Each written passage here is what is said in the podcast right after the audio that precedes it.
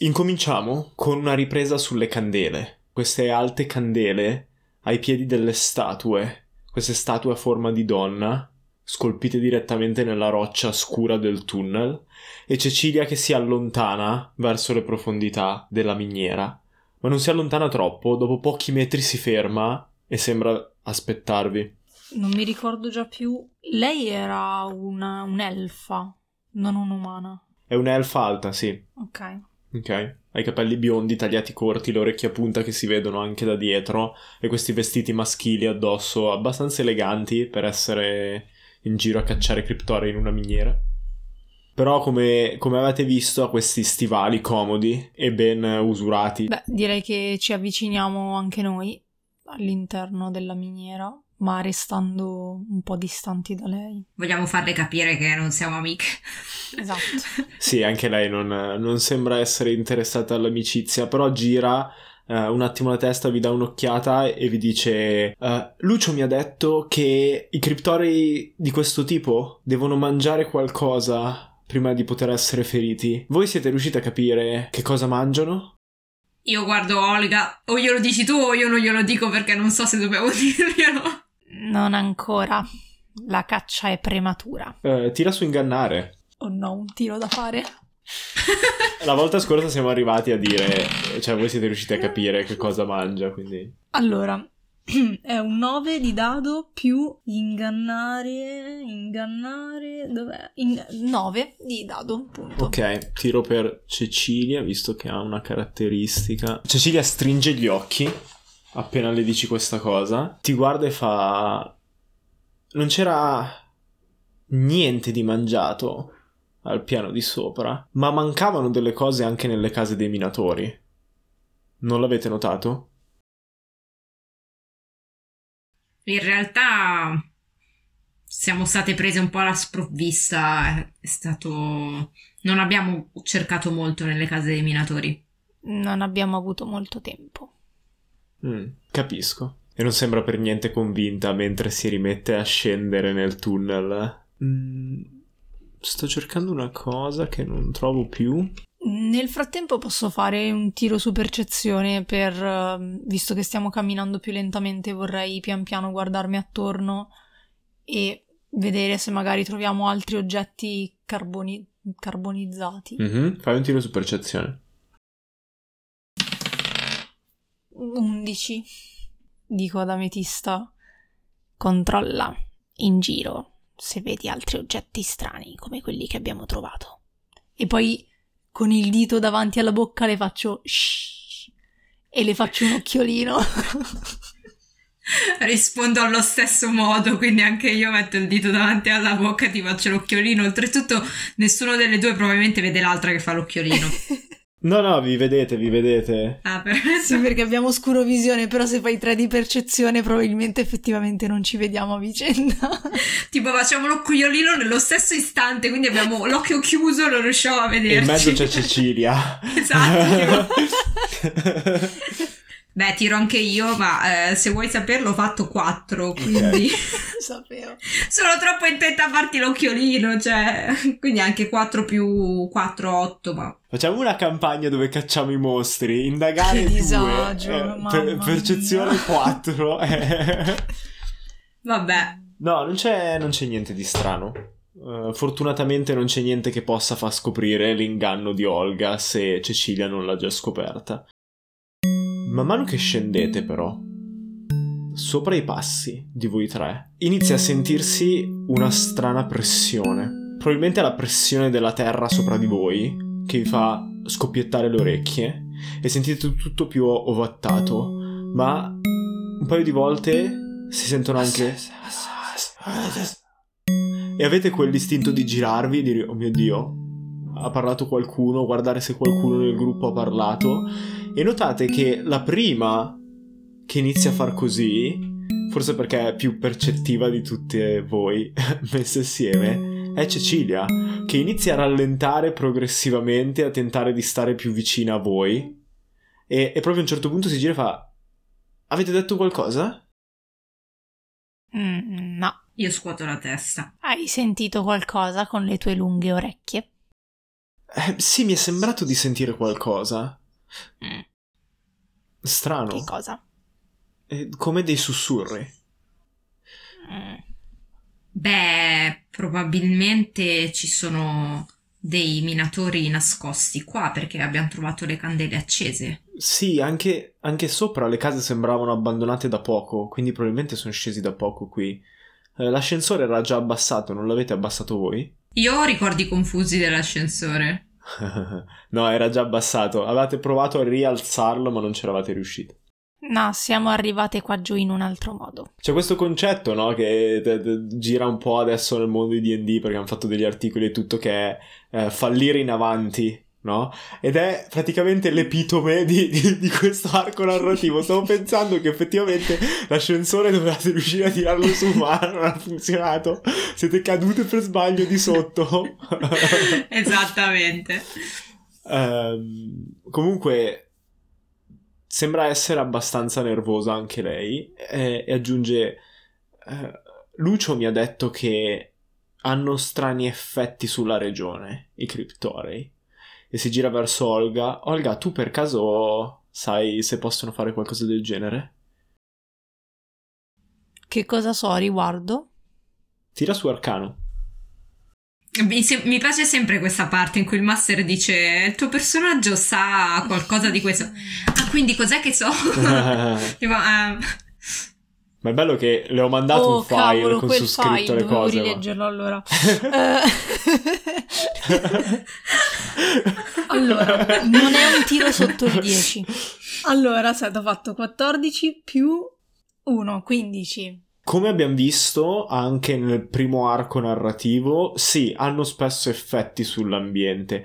Questi particolari criptorei, no. Sono tutti criptorei legati comunque alle trasformazioni, che trasformano qualcosa in qualcos'altro, no? Che poi mangiano. E appunto sono, hanno di solito la forma di grossi animali. Però no, da, da quello che sai tu, non hanno effetti sulla mente. Io e anche Olga insieme a me non abbiamo capito eh, esattamente la domanda che ci ha fatto Cecilia, quindi Olga la guarda e dice "Mm, a cosa ti riferisci esattamente? Eh, niente, mi devo essere sbagliata. No, no, parla, parla. No, no, mm, niente. Eh, ti la- dico parla, parla. Va bene. Eh, sento dei sussurri. Se- ho sentito dei sussurri. Mi sembravano delle voci. Qualcuno che faceva. "Ah, sa, sa, sa, sa". siamo messi bene, siamo messi allora. Mi sono sbagliata. Cioè, non c'è bisogno di essere così ostili nei miei confronti. Non, non non sono ostile. Sono ostile, Amethyst. E Cecilia ti guarda e dice: In realtà stavo parlando della frecciatina che ha appena lanciato la tua collega. E io tipo alzo lo sguardo fischiettando per dire no, io non ho fatto niente. Allora, calmiamoci tutti. Qui bisogna collaborare. Dunque, i criptorei hanno poteri particolari. Ma questo tipo di criptoreo non ha quel tipo di potere. Almeno secondo la mia vasta esperienza. Chiaro? Chiaro. Questo non vuol dire che tu abbia sentito male. Probabilmente, come diceva la mia apprendista, si sarà trattato delle voci dei minatori. Sappiamo che ci sono ancora minatori qua dentro, no? Eh, lei vi guarda e sembra abbastanza spaventata dalla cosa. Quindi ignora la tua domanda e ripete soltanto: Ma quindi voi non, non avete sentito niente? L'ho sentito soltanto io? Io mi farei un tiro su percezione perché magari in quel momento cerco di, di ascoltare e vedere se sento qualcosa. Mentre eh, tendi le orecchie per ascoltare, senti anche tu. E io mi spavento, senza dire nulla, guardo Olga, tipo apro gli occhi eh, per farle capire, "Ah, l'ho sentito anch'io. Olga le aveva sentite anche prima in realtà, però continua a cercare di rimanere impassibile. quindi fa... "Mhm, ok, quindi vogliamo proseguire? C'è un cinghialone che ci aspetta. Io rassegnata a quel punto anch'io dico va bene. A malincuore anche Cecilia prosegue, ma stavolta fa andare prima voi, quindi rallenta un pelo e lascia andare voi davanti. E Olga, tutta contenta, avanza e poi fa verso Ametista. Questo è il nostro vantaggio. Mi sento un po' bullizzato comunque. oh, senti, ho un personaggio che è un po' stronzo, non posso farci niente. No, no, ma ci sta, mi piace questo gioco mentale che state facendo con la povera Cecilia.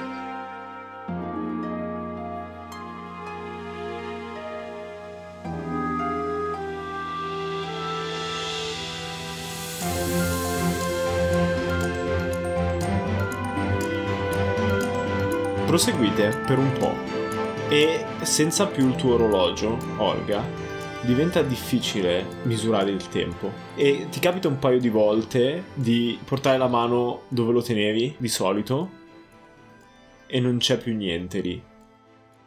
Non so se hai un altro orologio. Ne ho uno da polso, però Uh, quello da polso ha le lancette ferme. E voglio sapere cosa significava per te l'orologio, cioè se il sacrificio che hai fatto sopra, no, il fatto di aver perso l'orologio è sentito da Olga e quanto mm. è sentito, oppure se ormai ha già ha superato comunque, cioè se ha un attaccamento agli oggetti per cui si sente dispiaciuta per quello che ha perso, oppure se è in grado comunque allora, di... Un attaccamento agli oggetti ce l'ha di sicuro. Um, in genere non è un attaccamento necessariamente affettivo e era un ricordo che aveva di sua zia, però in questo momento non ci sta pensando, cioè per come è fatta lei, fino a quando non concludono questo compito, probabilmente non ci penserà. Quindi sì, le capita e poi dice ah, che scema, giusto che non ce l'ho più. Però fino a quando non, non ritorneranno a casa, non saranno tranquille al sicuro, avrà la mente concentrata solo su questo. Poi quando svanirà l'adrenalina e tutto, probabilmente eh, sarà anche nostalgica nei confronti dell'orologio che ha perso. Perché è un dettaglio importante le emozioni che provate. Eh, cioè, immaginate la scena comunque nel tunnel che diventa più piccolo man mano che scendete, è completamente buio, si sentono questi sussurri che non riuscite a capire bene se è la pressione dell'aria o se c'è qualcosa di misterioso dentro. Quindi, cioè, le emozioni che provate vengono amplificate e rimbalzate nelle pareti oscure contro di voi più e più volte. E vi ritrovate anche a pensare agli uomini, agli gnomi che lo fanno giorno dopo giorno e rientrano nell'oscurità della miniera so, praticamente da soli con i loro pensieri mentre scavano. E mentre riflettete su queste cose, tutte e tre senza neanche accorgervi che state pensando praticamente la stessa cosa, arrivate a uno snodo. E è evidente a questo punto, e Cecilia ve le indica quando arrivate, che ci sono delle impronte ci sono impronte di più piedi che vanno tutte nella stessa direzione, proseguendo nel corridoio, mentre invece c'è soltanto un paio di impronte che vanno verso uh, destra. Fatemi un tiro su percezione. 15. 14. Ah, buono, ok. Sulle impronte che vanno dritte davanti a voi non c'è molto da dire. Stivali grossi, pesanti, probabilmente sono i minatori e sono tante e confuse, quindi riuscite a capire la direzione che persone sono passate da lì, ma poco più. Le impronte a destra invece sono più interessanti perché sono un unico paio di impronte, ma accanto è come se trascinassero qualcosa. Olga, tu più di ametista ti rendi conto di cos'è quel qualcosa, perché hai già visto tracce del genere nel fango delle trincee durante la guerra? Qualcuno sta trascinando una lettiga, una barella o qualcosa del genere. Mm. Perché hanno proprio due segni distinti più profondi dove il legno ha scavato ai lati, nella polvere, nelle rocce, no, nel, nel terriccio più che nelle rocce, e, e poi il, il segno principale concavo dove appoggia il corpo. Senza dire niente, mi volto verso Ametista, le faccio un cenno con la testa verso le impronte che prendono quella direzione e inizio ad andare da quella parte. E Cecilia ti ferma e fa: eh, Se voi andate da quella parte, eh, io continuo di qui. Ci sono un paio di misteri che vorrei risolvere. Per esempio, perché i minatori sono scappati nella miniera durante la notte e se sanno cosa mangiava il, il criptorio e guarda la direzione dove state andando ed è evidente che di là ci sono meno testimoni disponibili. Ma se vi fidate abbastanza da lasciarmi andare da sola, non mi sembra che ci sia molta fiducia dietro questo accordo che abbiamo preso, quindi... No, io in realtà sono preoccupata, nel senso non estremamente preoccupata, però le, le, le dico uh, è saggio separarsi. Beh, non ci dovrebbe essere niente qui dentro di pericoloso e, e guarda un attimo il, il, tunnel stimando l'altezza e fa di sicuro il criptorio qui dentro non ci entra. E le voci? Quindi le hai sentite anche tu? Io tipo faccio un'espressione come ok mi sono fregata da sola però dico sì qual- qualcosina di, di strano ho sentito anche io. Beh forse questo è il motivo per separarci in realtà tanto se non avete intenzione di condividere informazioni e dobbiamo osteggiarci a, osteggiarci a vicenda. A questo punto io non insisto. Io la guardo male e basta. Quindi andiamo per la nostra direzione. E a mo' di saluto, mentre vi allontanate, Cecilia aggiunge: Ah, eh, Luce è rimasto di sopra a inseguire il criptoreo. Quindi. Bastardo. Sperate che non l'abbia preso nel frattempo ridacchia e, e, inizia ad andare verso... Quante parolacce posso dire nel podcast? Possiamo fare la scena tipo fumetto di Asterix e Obelix che c'è Olga al centro del, del tunnel che guarda Cecilia sparire all'interno con la nuvoletta con gli asterischi, i teschi, le nuvolette con i fulmini. Io cerco di trascinarla, cioè vedo che è lì che sta ribollendo dalla rabbia, sta continuando a fissare Cecilia, allora la trascino. Sì, esatto, io resto praticamente di schiena rispetto alla strada, sono con la faccia verso, verso Cecilia. Esatto, infatti no, io ti, ti trasci- cerco di trascinarti perché in realtà non so quanto riesco, però mm, ti dico dobbiamo muoverci. Assolutamente sì. E inizierei a correre. Quanto mi guardi male se inizio a correre, Olga? No, no, provo, provo a starti dietro se inizio a correre. Ed è abbastanza anticlimatica come scena in realtà, perché iniziate a correre e continuate a correre nel tunnel che diventa sempre più stretto, sempre più stretto, sempre più stretto, e poi a un certo punto vi manca il fiato. E vi piegate sulle ginocchia e l'aria del, del tunnel diventa ancora più pesante. Ancora più pesante, diventa ancora più faticoso prendere fiato con la polvere che avete sollevato che oscura il tunnel dietro di voi. Ma potete ricordarmi perché non siamo andati subito, non, non riuscivamo a risalire? Perché no, semplicemente uh, Olga è caduta di sotto e volevate scoprire cosa è successo ai minatori. Cosa è successo ai minatori e poi perché abbiamo trovato degli oggetti e abbiamo detto magari qua dentro ci sono altri oggetti e sappiamo che se noi gli lanciamo gli oggetti lui si indebolisce quindi Perfetto. voglio vederlo Lucio da solo contro il criptorio senza indebolirlo. Lucio non ho minima fiducia nel fatto che riesca a sopravvivere là sopra comunque. Probabilmente hanno fatto lo stesso ragionamento vostro, con le conoscenze che ha Lucio sui criptori ha detto ok, mancano gli oggetti, questi tipi di oggetti, eh, dobbiamo scoprire dove sono perché ne abbiamo bisogno per attirarlo e, e, indebolirlo. Quindi ha mandato giù Cecilia mentre lui ha continuato a seguire il criptorio per, per tenerlo d'occhio. E, um, cioè, in tutto questo tempo in cui noi attraversiamo il tunnel, anche se siamo stremate, io continuo sempre a cercare altri oggetti come quelli che abbiamo trovato all'ingresso. Oh. Sfortunatamente, la cosa che ti distrae è la proverbiale luce in fondo al tunnel.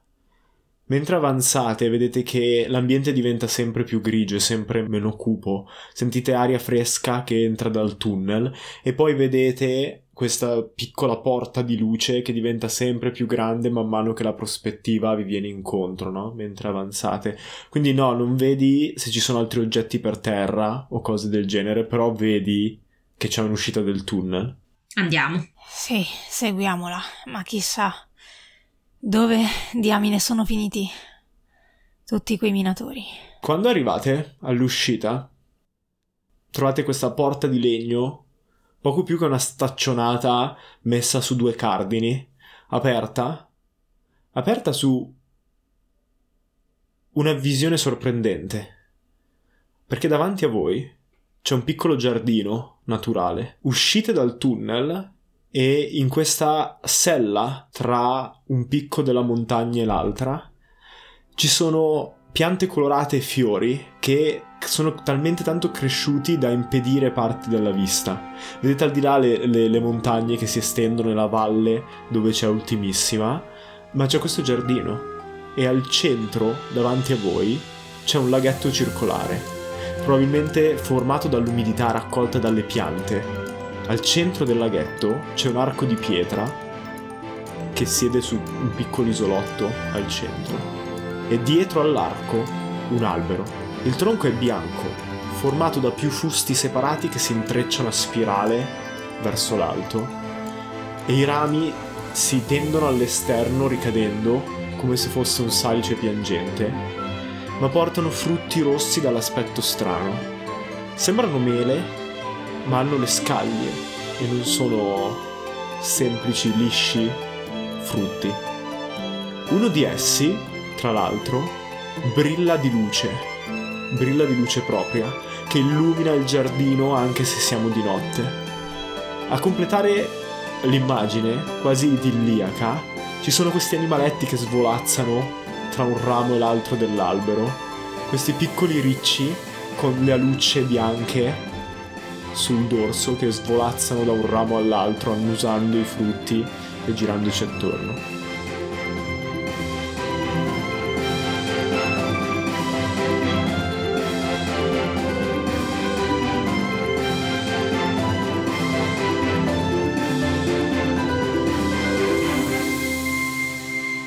Ciao, sono Emilio, il vostro Dungeon Master per Storie di Vapore. Spero che Storie di Vapore e questo episodio vi stiano piacendo, perché devo annunciarvi un nostro nuovo progetto, una miniserie di 4 o 5 episodi in un setting molto più tradizionale rispetto alla storia di Storie di Vapore.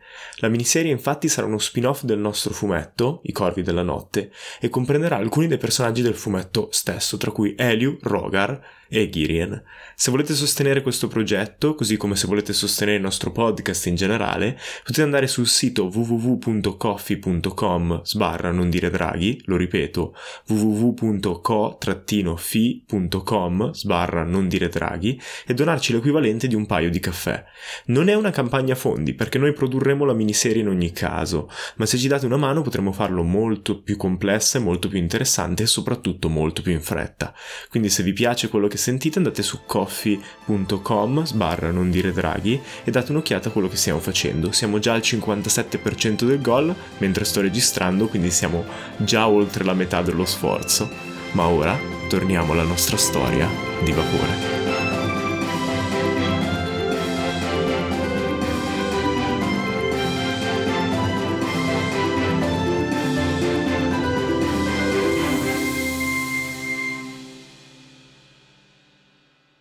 Stupite dalla bellezza del giardino, vi accorgete con qualche secondo di ritardo del corpo ai piedi dell'arco. È un corpo, immagino, a terra. Mm-hmm. È un corpo sdraiato per terra, proprio davanti all'arco, ed è, e sembra essere avvolto in un lenzuolo e appoggiato su una uh, lettiga. Tutto, tutta questa descrizione che hai fatto, al di là della bellezza che ci stupisce, è tutto nella norma? C'è ad esempio quel frutto che risplende? No. È qualcosa che le, è, strano. Le piante colorate sono tipiche di Kumo. Uh, mm-hmm. Avendo molta più umidità a disposizione, c'è una, molta, c'è una grande varietà di piante che non hanno bisogno Ehm, che sono, si sono evolute senza aver bisogno della luce diretta del sole, quindi assorbono vari spettri luminosi e hanno colori diversi. L'albero al centro sembra essere anche un albero normale, ok? Tranne che per i frutti. I frutti, sia quelli spenti che quello illuminato, uh, non sono assolutamente normali. E in generale, comunque, anche le proporzioni dell'albero sono uh, particolari per un salice piangente o un albero del genere, anche per quelli a cui siete abituati in questo mondo. Invece l'arco, l'arco mi dice qualcosa, la, è un, un, arco che non abbiamo mai visto, magari invece comune in rituali o qualcosa eh, del Tira genere. su storia. Uh, fatto 19 più 0, 19. 19, ok, eh, 19 è buono. Eh sì, sì, no, infatti. Ehm, capisci subito che è eh, dello stesso periodo della torre. Se vi ricordate, all'ingresso della miniera c'era questa torre, no? Di stile medievale, se fosse nel nostro mondo, e l'arco ha la stessa identica struttura eh, che ha l'arco che dà l'ingresso alla torre. Quindi vedi queste pietre gr- eh, grezze eh, squadrate rozzamente disposte una sopra l'altra che sono tenute insieme da questa pietra di volta a trapezio eh, con la base minore rivolta verso il basso. Um, sem- a questa distanza non riuscite a capire se c'è qualcosa di strano. Guardo Olga e le faccio cenno di avvicinarci. Mm-hmm. Sì, io inizio a camminare verso il corpo e mentre cammino però dico ad Ametista quel frutto lì, quello là che emana quella luce. Non, non, ti ricorda un po' la rosa che avevi trovato? Anche quella rosa era particolare. Sì, in effetti non ho mai visto qualcosa del genere, ma mi è venuta in mente un'altra domanda. Mm. Chi è che ha portato qua il corpo? Noi avevamo visto solo delle impronte che andavano in quella direzione. Sì. Mm-hmm. Eh, c'erano effettivamente c'erano delle impronte, c'erano anche le impronte della lettiga, quindi tutto torna. Però. Dove sono andati a finire? Forse c'è un'altra uscita, forse ha preso un'altra strada poi. E intanto mentre dico questo mi guardo attorno per vedere se effettivamente quello è l'unico ingresso e l'unica uscita da questo posto o se ad esempio potrebbe aver lasciato là il corpo ed essersene andato o se è nascosto da qualche parte. Ti faccio comunque fare un tiro su, mm-hmm. su percezione. Eh, sei. Ok. Mi serve anche sapere una cosa da entrambe. Quale razza dovrebbe essere il termine giusto? Di gnomi siete, di gnome. Ve lo ricordate? Assolutamente no. Ci sono gli gnomi che sono legati alla natura, ci sono gli gnomi legati alla tecnologia, che nel nostro mondo in Kumo è solitamente irrilevante, ma potrebbe diventare fondamentale in questa mm. scena. Mi immagino che in origine la mia famiglia era una famiglia di gnomi legati alla natura. Ok. Poi vivevamo in città perché appunto, però se dovessi andare a vedere delle origini che lavoro ti piacerebbe legato alla natura, in un mondo medievale, per le origini della tua famiglia? Qualcosa tipo erboristi. Ok, ci sta. Però tipo i nonni. Va bene, mi piace. Quindi abitavano magari in queste capanne nel bosco con tutta l'erba appesa. Ok. No, invece, vabbè, Olga è tecnologia perché è nata in una città, quindi... Eh, ti guardi attorno, Olga, e è difficile capire se c'è un sentiero. La vegetazione è fitta e rigogliosa per l'umidità che, che assorbe dalle nuvole attorno, no? Quindi è difficile capire se ci sono altre strade, se c'è qualcuno nascosto. E la tua vista non è più buona come quella di un tempo, mi sembra ormai di aver più che ampiamente capito. Sì, totalmente in character anche quando tiro i dadi. Niente, continuiamo allora ad avvicinarci, col dubbio però che qualcuno o sia nascosto da qualche parte perché appunto non abbiamo visto delle impronte tornare, quindi ci aspettiamo, stiamo un po' allerta. Man mano che ci avviciniamo riusciamo a capire se il corpo è di un ognomo, di un elfo. Il corpo è evidentemente di un ognomo. Sì, non è neanche particolarmente alto nella norma, pelo più alto di voi, ma neanche troppo probabilmente.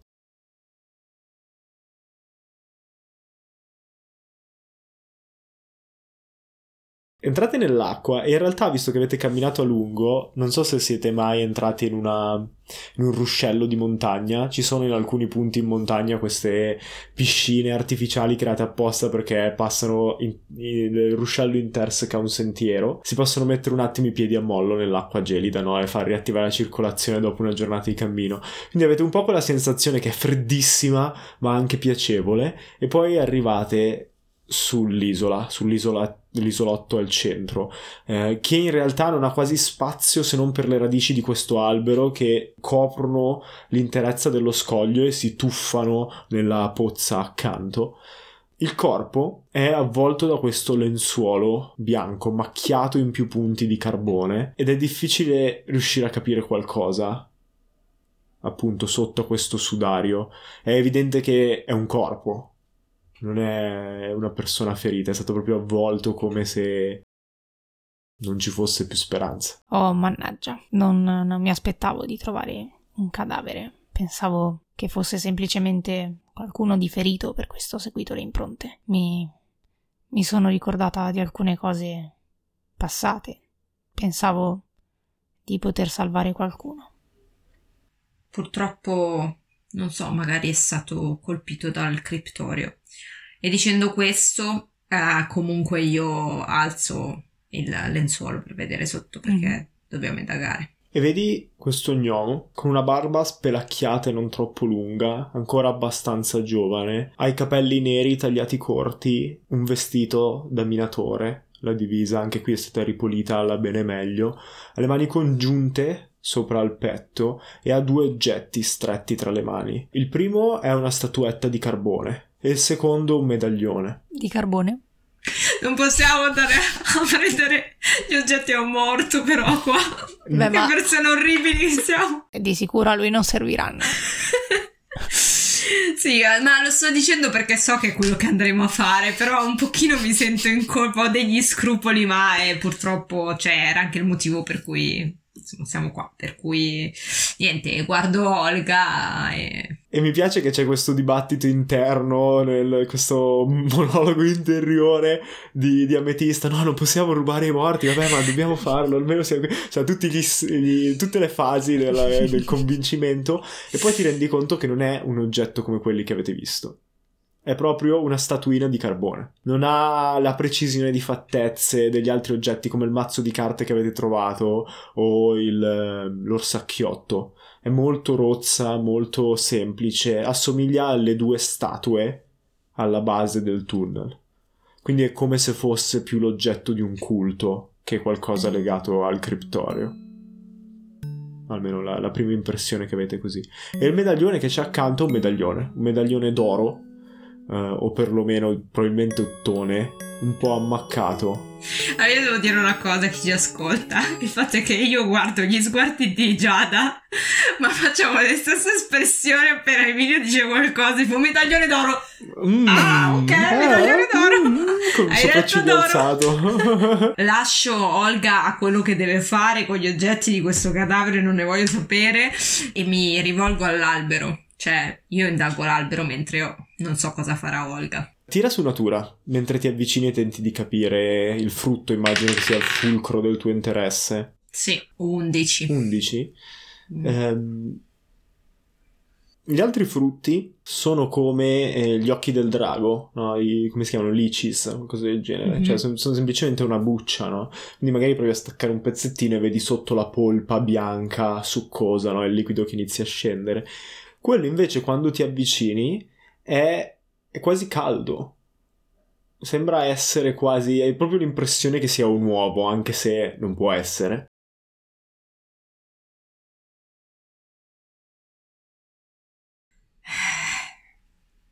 Non so, io sono in un attimo di riflessione, contemplazione. La telecamera si sposti un attimo su Ok, Olga. c'è, c'è Ametista che si ferma un attimo davanti al, al frutto e la telecamera shh, e si gira verso Olga. Olga si sta, sta tirando sulle maniche. che sta aprendo le dita del morto. No, allora, scherzi a parte. Olga si sta tirando sulle maniche e si appresta ad avvicinarsi al cadavere. Senza guardarlo in faccia, prende il medaglione e poi gli richiude le mani sulla statuina e richiude il lenzuolo. le dita sono rigide, ma te lo aspetti. Immagino che tu abbia ricomposto altri giovani corpi nella tua vita. Apri le dita, prendi il medaglione, chiudi le dita, sposti il sudario senza guardare il volto. Il medaglione è un normale medaglione e a quel punto diventa palese che sia ottone e non oro. Ammaccato, graffiato, è stato probabilmente indossato a lungo, ha una clip al lato che gli permette di aprirsi. Provo ad aprirlo giusto per curiosità. Lo apri e dentro ci sono due ritratti, due gnomi, come se fosse il eh, ritratto di famiglia, probabilmente dei genitori. Sono stata per un attimo tentata di strappare il frutto. Come avevo fatto con la rosa. Però è una scena che, non so, mi incute, non dico timore, però c'è un'aura di sacralità in tutto questo. Quindi mm, alla fine mi giro verso, verso Olga e la, e la raggiungo. Quando Ametista guarda Olga, cosa vede? Perché l'abbiamo lasciata che ha appena aperto il medaglione. Mhm. E mm, la vede che fissa il vuoto, richiude il medaglione e sussurra. "Mm. Ottone.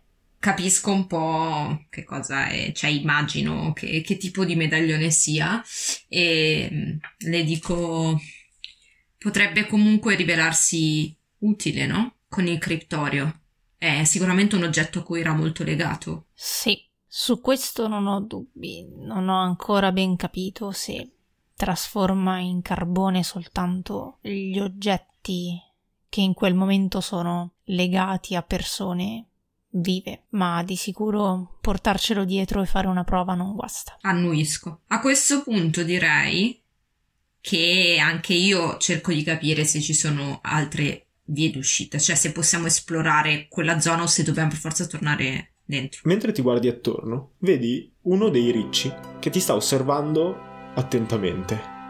È atterrato su una delle radici e è tipo tirato su due zampine usando la luce per tenersi in equilibrio e ti sta guardando con questo musetto a punta. Non ce la posso fare. Cioè, mi viene troppa tenerezza. Allora mi accuccio e gli faccio tipo con la vocina tenera gli dico ciao. Ciao. Che fai? tipo mi vergogno, divento tutta rozza perché mi rendo conto che non sto mantenendo la calma, però davanti agli animali teneri non resisto. E senti il riccio che ti risponde. Ciao! Ho un balzo all'indietro, mi scaravento, guardo Olga e dico l'hai sentito anche tu? L'ho sentito anche io. Tu hai sentito uno squittio? Che verso fanno i, i ricci volanti? Boh. Sì. non, non Squit- ne ho idea. Squittisce. Ah, bene. Allora, guardo il riccio, riguardo Olga, riguardo il riccio e gli rispondo e dico ciao. Ma siete con eh, lo gnomo che è passato prima? In realtà no, stiamo cercando di capire co- cosa è successo qui perché, perché quello gnomo è stato male. E Olga, tu senti che Ametista risponde squittendo al riccio. E Olga a quel punto incrocia le braccia, storta leggermente la testa e inizia a fissarla. Ogni tanto sbatto gli occhi, come per dire, ma non sta succedendo veramente. Io capisco che mi sta fissando, mi giro al volo e dico gli sto parlando. Tipo aspetta, faccio cenno con la mano dicendo aspetta.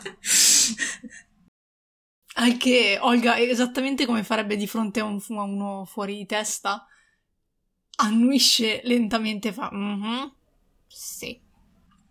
Oltretutto, a me è venuto un dubbio in realtà, cioè in quel momento penso a Lumen, cioè io più che pensare che sto parlando con un animale, non so, mi viene in mente, visto il contesto, che possa essere una creatura fatata, cioè non immagino di star parlando con un animale. E mentre c'è questo scambio che gli dici di- che stai parlando col riccio e così via, si avvicina e ti tira con il musetto, ti morde i vestiti per attirare la tua attenzione e ti dice dovete scappare, dovete scappare prima che torni.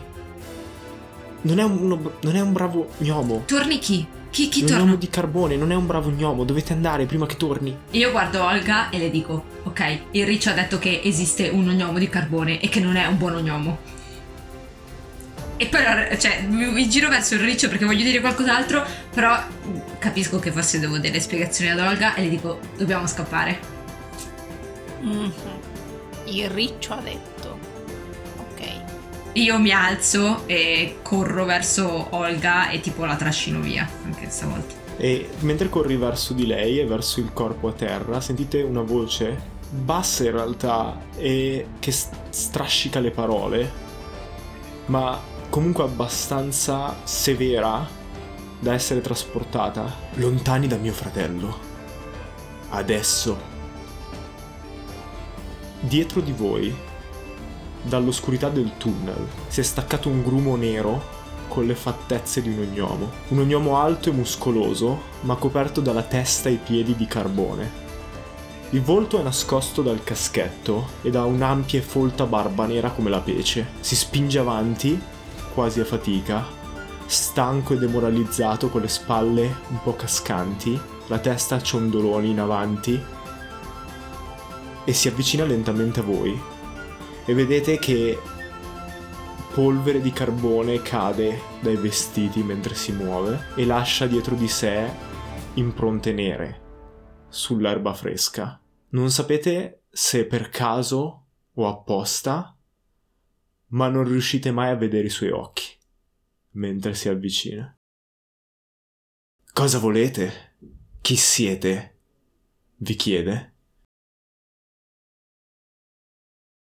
Eh, abbiamo seguito le orme della lettiga, pensavo ci fosse un ferito. Volevo solo dare una mano. È troppo tardi per quello. E ce ne siamo accorti. Cos'è successo? Mio fratello è morto. Tipo alzo gli occhi al cielo, non vorrei farlo perché stiamo parlando di un argomento delicato, però eh, quello l'avevamo capito anche noi.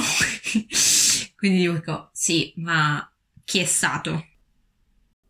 Mentre sentite le unghiette del riccio mentre si sposta dietro all'albero. È stato il criptoreo, ma è stato anche il proprietario della miniera. Lucio? Lucio. Io dico subito, noi non siamo con Lucio. No? Anzi, ho un vecchio conto in sospeso con lui. Dimmi che cosa vi ha fatto. Con chi siete allora? Siamo per conto nostro. Vogliamo sconfiggere il criptorio e stavamo indagando. E perché volete sconfiggere il criptoreo? Perché questo è quello che faccio nella vita. Si lascia cadere per terra e si siede a gambe incrociate tenendo sempre il caschetto basso nascondendo il volto. Parliamo allora. Se è quello che fate. Cacciare i criptorei? Sì, ma prima spiegami che cosa intendi quando dici che è stato anche Lucio. Ha sparato al criptoreo. Il criptoreo si è girato e mio fratello era quello più vicino. Quando è successo?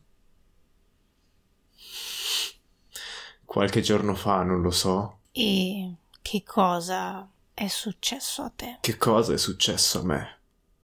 Io in questo momento sto solo pensando che vorrei chiedere spiegazioni a Riccio, ma non posso.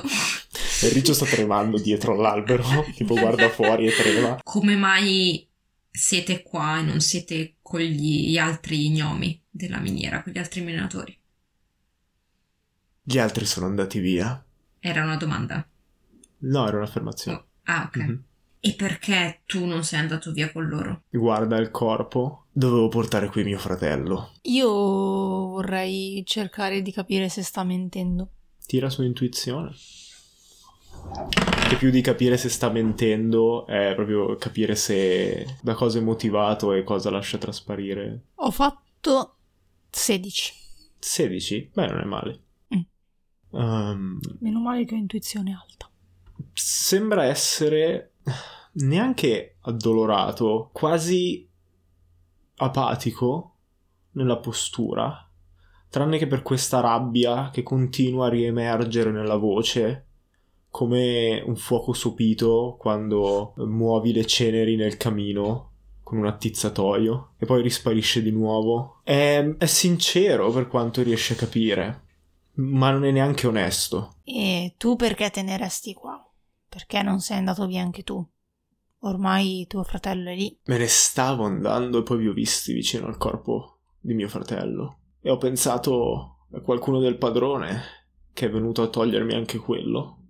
E mi sono sbagliato a quanto pare. Noi abbiamo preso questa strada, come diceva la Olga, perché pensavamo di poter aiutare qualcuno, ma appunto stavamo cercando di, di indagare perché vogliamo semplicemente sconfiggere il criptorio, non, non abbiamo altre intenzioni.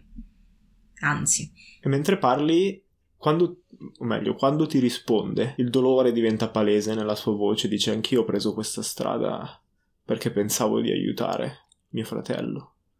Pensavo di aiutare gli altri minatori. in che modo? Tira su persuasione.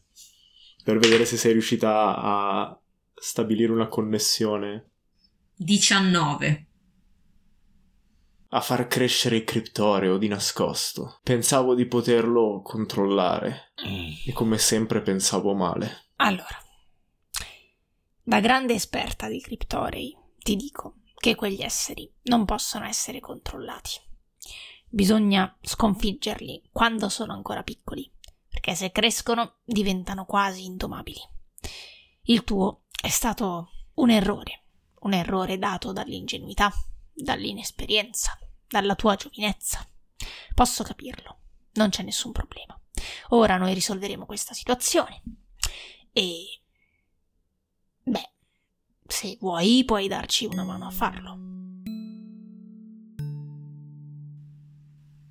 Ti guarda e quasi disconnesso da quello che stai dicendo dice sono tornato indietro perché ho cambiato idea e inizia a rialzarsi. Pensavo anch'io come te di aver fatto un errore e attraversa la pozza. E mentre voi vi, vi tenete a distanza e girate dall'altro lato che ho visto il gesto, Viola.